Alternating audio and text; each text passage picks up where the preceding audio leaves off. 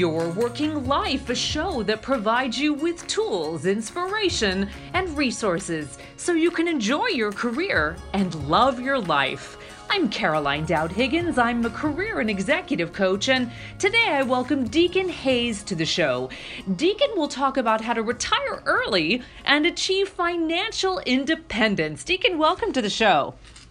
Hey, thanks for having me. Hey, I'm really excited. I'm holding your incredible book in, in my hand. You can retire early, everything you need to achieve financial independence when you want it. Now, I want to share you're a young guy and you're already thinking about financial independence and retirement. So, what got you started on this journey?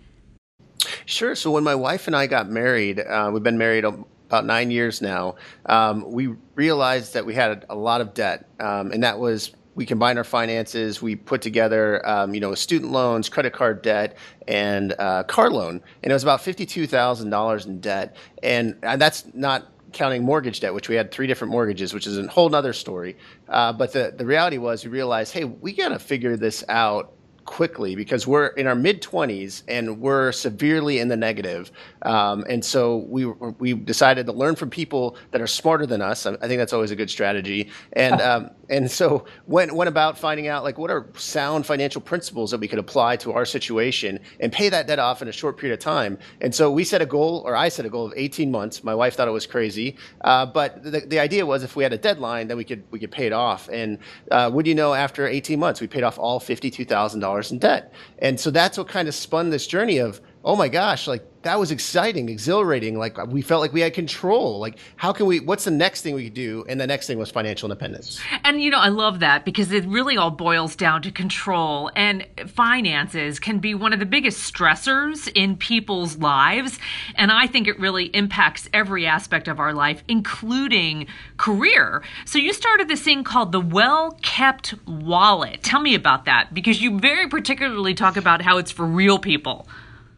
Yeah, so Well Kept Wallet was really just a blog about our journey out of debt. Um, you know, we told people how to save money, make money, and just pay off debt in general, and uh, realized that there was that really resonated with people. It was it started it right after the recession, so like 2010, um, and so people really wanted to find unique ways to to save money when they're either grocery shopping or going and buying large purchases, or you know making money on the side so that they could achieve whatever their financial goals were. And so, uh, yeah, Well Kept Wallet was just born as that journal, and then uh, actually, you know, became a company within the past four years where we're, we're helping over a half million people a month uh, in those three categories. And so uh, it's just been a fun ride and, and, an awesome way to, to help people achieve their financial goals in life. So, do you consider yourself now a financial planner? No, so I used to be a licensed financial planner, and what I found was I dealt with only people that were millionaires, um, and it, it, it, wasn't the average person, right? I'm like, well, this is great, but how do I impact 99% of the rest of the people that really need the message of you know just kind of financial uh, sound principles? And so um, that's when Well Kept Wallet was this, this aha light bulb of, oh my gosh, I've got this blog on the side while I'm a financial planner that was helping people do that, and so how can I focus on that full time and help more and more people? Um, and so, yeah, I'm not a licensed financial planner anymore. I really just help people achieve their goals in life. And uh, it's so much better because I'm not regulated by the SEC or the state. Um, and, you know, I have a little bit more freedom to kind of say what I want, um, but not have to worry about giving specific investment advice. That's great. So let's talk about the multi generational approach. I think sadly, sometimes the mindset about planning for retirement happens with people that are in their 40s, 50s, maybe even 60s. But you and your wife carved away that significant debt much younger. And clearly, you've got this financial freedom now. So, how soon should we start thinking about our retirement? I would say right now, if you're listening to this podcast, uh, you know, the, the thing is, is, you know, I love that quote, don't put off tomorrow what you can do today. And I think the reality is, is it's something that you need to start thinking about today, whether or not you put all the, the, the steps into place, that doesn't matter. It's, hey, what do you want retirement to look like, right? Uh, do you want to spend more time with your family? You want to make sure you don't miss your kid's ball game or your, your, your daughter's, you know, recital? Do you want to be able to, you know, travel the world? Whatever it is, start planning for that now because you're going to need the financial resources to, to make that possible possible. And so uh, for some people, they, they don't want to wait until they're 67. They'd like to be 45 or 50 or 35. Um, and so the idea is, yeah, start planning now. Well, Deacon, you know what's really fascinating to me? The, the good news is that people are living longer, healthier lives. That means they're working longer. So it is it is skewed the retirement age to much older. So 65 is is no longer the the expected age of retirement. So again, um, thinking about how your money's going to last throughout your lifetime is essential, right? Oh, absolutely. Yeah. So, you know, in the book I talk about if you if you want to have let's say assets that provide you income, you need 25 times saved in like an investment account of your annual expenses. So 25 times annual expenses. So, um, and then that, that allows you to be able to withdraw down safely at about 4%, uh, 4% withdrawal rate, and, and, still kind of have money left over so that you're not going to run out. Um, and obviously, that's not guaranteed. These are just rules of thumb. But the idea is to also plan for the unknown. So, you know, don't just plan for the bare minimum. Plan for the fact that you're going to need to replace a car, that you're going to have your AC on your house go out, that, you know, there's going to be all these things that are going to happen that need to be factored in your plan if you're going to retire early. I totally agree. And those things happen when you least expect them. You know, the major appliances, the car, exactly. So I, I really uh, love that, that you had a plan of 18 months and maybe your wife was doubtful in the beginning, but clearly the two of you nailed it. So talk to us about a deadline and how you work backwards to, to to reach a goal? Yeah, so really what that did was uh, I created what I call a financial game plan, which is a one piece of paper that had both of our, our cash flow, so our income and expenses, and our net worth statements, so debt and assets. And why that was important is because we were able to see everything on one piece of paper and say, hey, look, we got an $18,000 car loan like that would be amazing if we got that off that's basically a thousand dollars a month that we don't need to come up with right to pay off our debt so how do we get rid of this car which is upside down mind you uh, so that we can get rid of that car payment which is 400 bucks a month and so we did some research and we figured out okay my wife had a $5000 car that was free and clear and then we could buy two cars with that for $2500 a piece and then basically sell the upside down car. We sold stuff on eBay to pay the difference. So all this to say is really like having that deadline now made us think about our assets and our debts differently, our cash flows, our expenses and our income. We, we made more money. I got a second job delivering pizzas at night. I was selling stuff on eBay, you know, from yard sales. I mean, I was doing whatever I could to kind of hit that deadline. So the deadline really made it a priority to say, hey, this is a focus right now. And so we kind of filtered everything through that. You know, I love the different side hustles that you talked about, you know, whether it was taking on evening pizza delivery or selling stuff on eBay. And that gives people such freedom with additional income streams besides that quintessential day job. So, is that something you advocate for? Oh yeah, absolutely. And what's amazing is just how many ways that you could do it. There's there's a there's an app where you can make money walking dogs. You know, you can make money with Uber. You can make money with DoorDash delivering food. I mean, like there's there's literally like hundreds of ways. If someone's listening to this right now, that you could today start making money. And so, uh, it, because of 2017 with technology and smartphones, it's just incredible. So um, I definitely advocate that because you can only cut so much, right? I mean, at the end of the day, you're, you're going to have to increase your income, and sometimes at a job if it's a regular corporate job, you're kind of capped. Uh, this gives you the ability to uncap yourself and really achieve more uh, financial freedom faster. Love it. Bring on the side hustle. Okay, Deacon, let's talk a little bit about how to save using real estate or the stock market because most listeners are not as financially savvy as you. Many are. I want to honor the talent that we've got out there. But a lot of the lay people are saying, okay, I have no clue how to play the stock market or to leverage real estate. So tell us more.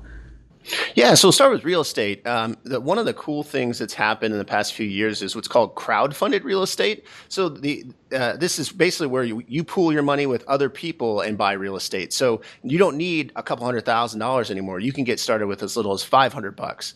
Uh, where the, the old model was, okay, you got to come up with a down payment, which is typically sizable. It's going to be 20, 30, 40 grand. And, you know, that takes a lot of time to kind of accumulate that kind of money. Then you have to manage the property, which you don't have to do with crowdfunded real estate. So, um, you know, you have those two routes. You have the traditional route, which still many people do and can be successful with, but you also have the crowdfunded route, which I think is very exciting uh, because you can diversify more and not have as much capital uh, upfront to get started. Um, and then when it comes to the stock market, um, it really depends on the individual. So if you do want to retire early, putting something in an IRA or 401k might not be the best move because you can't access that until you're 59 and a half or older. So really, you're going to have like an individual uh, brokerage account with like a company like Schwab or Vanguard, you know, um, and, and look for, you know, what I call index funds or ETFs that have low costs, uh, so low expense ratios and have a, a track record of a higher return. So you can look at the returns from like the past 10 years just to give you an idea of what could happen in the future. They always say past results don't indicate what the future returns are going to be, but just as a kind of a rule of thumb to see, hey, does it have a good track record and does it have low expenses? Because those expenses could really uh, eat away at you over time. So I get that some people uh, will retire in their late 60s or early 70s, but, but clearly you're ready to retire early. And I'm sure that you and your wife have identified dates that are meaningful to you. That is a non traditional choice. Do you see more of that? Oh yeah, there's actually going to be a documentary coming out uh, about it. I mean, it's called the Fire Movement, so financial independence, retire early, and so there there are definitely tons of people doing it, and and they they're down across the spectrum, right? Some people are living in tiny houses, which are less than a thousand square feet, um, you know, and they pay twenty grand for them, and they're not doing the traditional American, you know, three hundred thousand dollar house. Um, but then there's other people that are just the regular people saying, hey, I'm going to spend a lot less than I make, I'm going to plan for this, and I'm going to retire in the next 10, 15 years. So for us, it's 42 is is kind of our deadline, right? And so uh, we're definitely on track for that. In fact, we could be earlier, but I, I like to be realistic. My wife, she kind of balances me out that way. Um, and the idea is, is, is it's not really about retiring early. Like people think, I think the old school way of retiring play golf, sit on a beach, drink a mojito. Like that's not what, what I'm talking about. What I'm talking about is the freedom to do what you want when you want. So we want to travel the world and we got two kids. We'd love to go to Africa on a safari. We'd love to take them to the outback in Australia. Like it's it's kind of hard to do that when you have two weeks a year vacation and you don't have a lot of money, right? And so for us, we, we have things that we want to do that uh, we have to plan for and we have to hustle now so that those things can be possible. And I think it's it's easy to become complacent and say, gosh, that stuff's not it, it's not possible for me. But the reality is there, like you had mentioned, there there are thousands and thousands of people on this pursuit and and it's happening. Uh, there's a guy, Mr. Money Mustache, Pete. Um, he did him and his wife retired at 34 and, and they have a kid. Uh, it's just amazing to see kind of this is this is not a pipe dream. This can be a reality. Awesome. Well, that's exciting. 41. Good for you. So, uh, you shared a, a, lovely example of how you and your wife are saving expenses when you go out to dinner. Would you be so kind as to share that? Because it's very clever and it heads up. Yeah, so I mean, one of the things that we do is we don't order drinks, right? Like if we go out, um, a beer can be seven bucks, and you know, even just a soda could be three dollars. You know, so uh, one of the things, I mean, you, you, think between the two of us, that's six to ten bucks per per person. Um, and so, really, the idea is is like we just order water, and it, our lifestyle hasn't changed at all. You know, uh, another thing we we typically will kind of plan in advance before we go to eat because here's the challenge: you look at a menu and you're like, oh, that sounds good, and that sounds good, and all of a sudden you've got a hundred dollar bill. Um, but planning in advance means that hey, I already know what I'm going to order when I get there and I know we're going to be within our, our range that we want to be in. And, and it sounds like work, but literally, once you create the habit, it just becomes second nature. So it really is not work. It's just kind of like, oh, we're going to go to the restaurant, look up the menu. Okay, I'm going to get that done. Um, and so these little things compounded over time can save you hundreds, if not thousands of dollars. The planner in me is smiling ear to ear. I love that. And you know, you're really living this concept of designing your own lifestyle. So cheers to you. Oh, thanks. So, Deacon, tell me who's the best audience for this book? You know, it's anybody who's kind of not satisfied with the status quo. You know, I worked a traditional job for many years and it just felt like a grind, you know, and I was like, this, this was not what I wanted to do for the rest of my life, you know? So if anybody feels that tugging at their heart saying, Hey, I want more. I want freedom. I want the ability to kind of do what I want when I want. Uh, then this message is for you. You know, some people though they they like they like the security of that regular steady job, um, and and if they enjoy what they do, then that's great. Uh, but I would say a lot of people they say, hey, this is not this is not the end goal. This is not where I want to be long term. Um, and so if you're feeling like that, well, then make a plan, right? Just right now, write down on a piece of paper three things that you'd like to do in early retirement and let that why motivate you to actually make it a reality.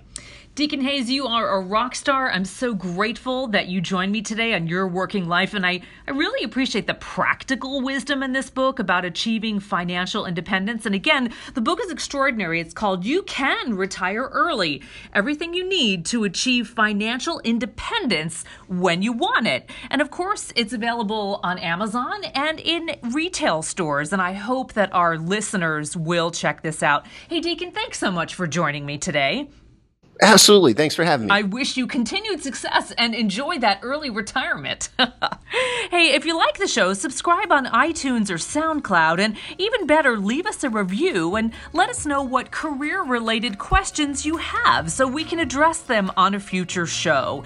You can find me on Twitter at cdowdhiggins or email me at caroline at carolinedowdhiggins.com. And I want to give a special shout out to my extraordinary Your Working Life colleagues Laura Deck, our Executive Director of Publicity and Communications, and Claire McInerney, our Executive Producer, without whom this podcast would not be possible. Thank you for all the expert work you do to make this show a reality. I'm Caroline Dowd Higgins. Thanks for listening.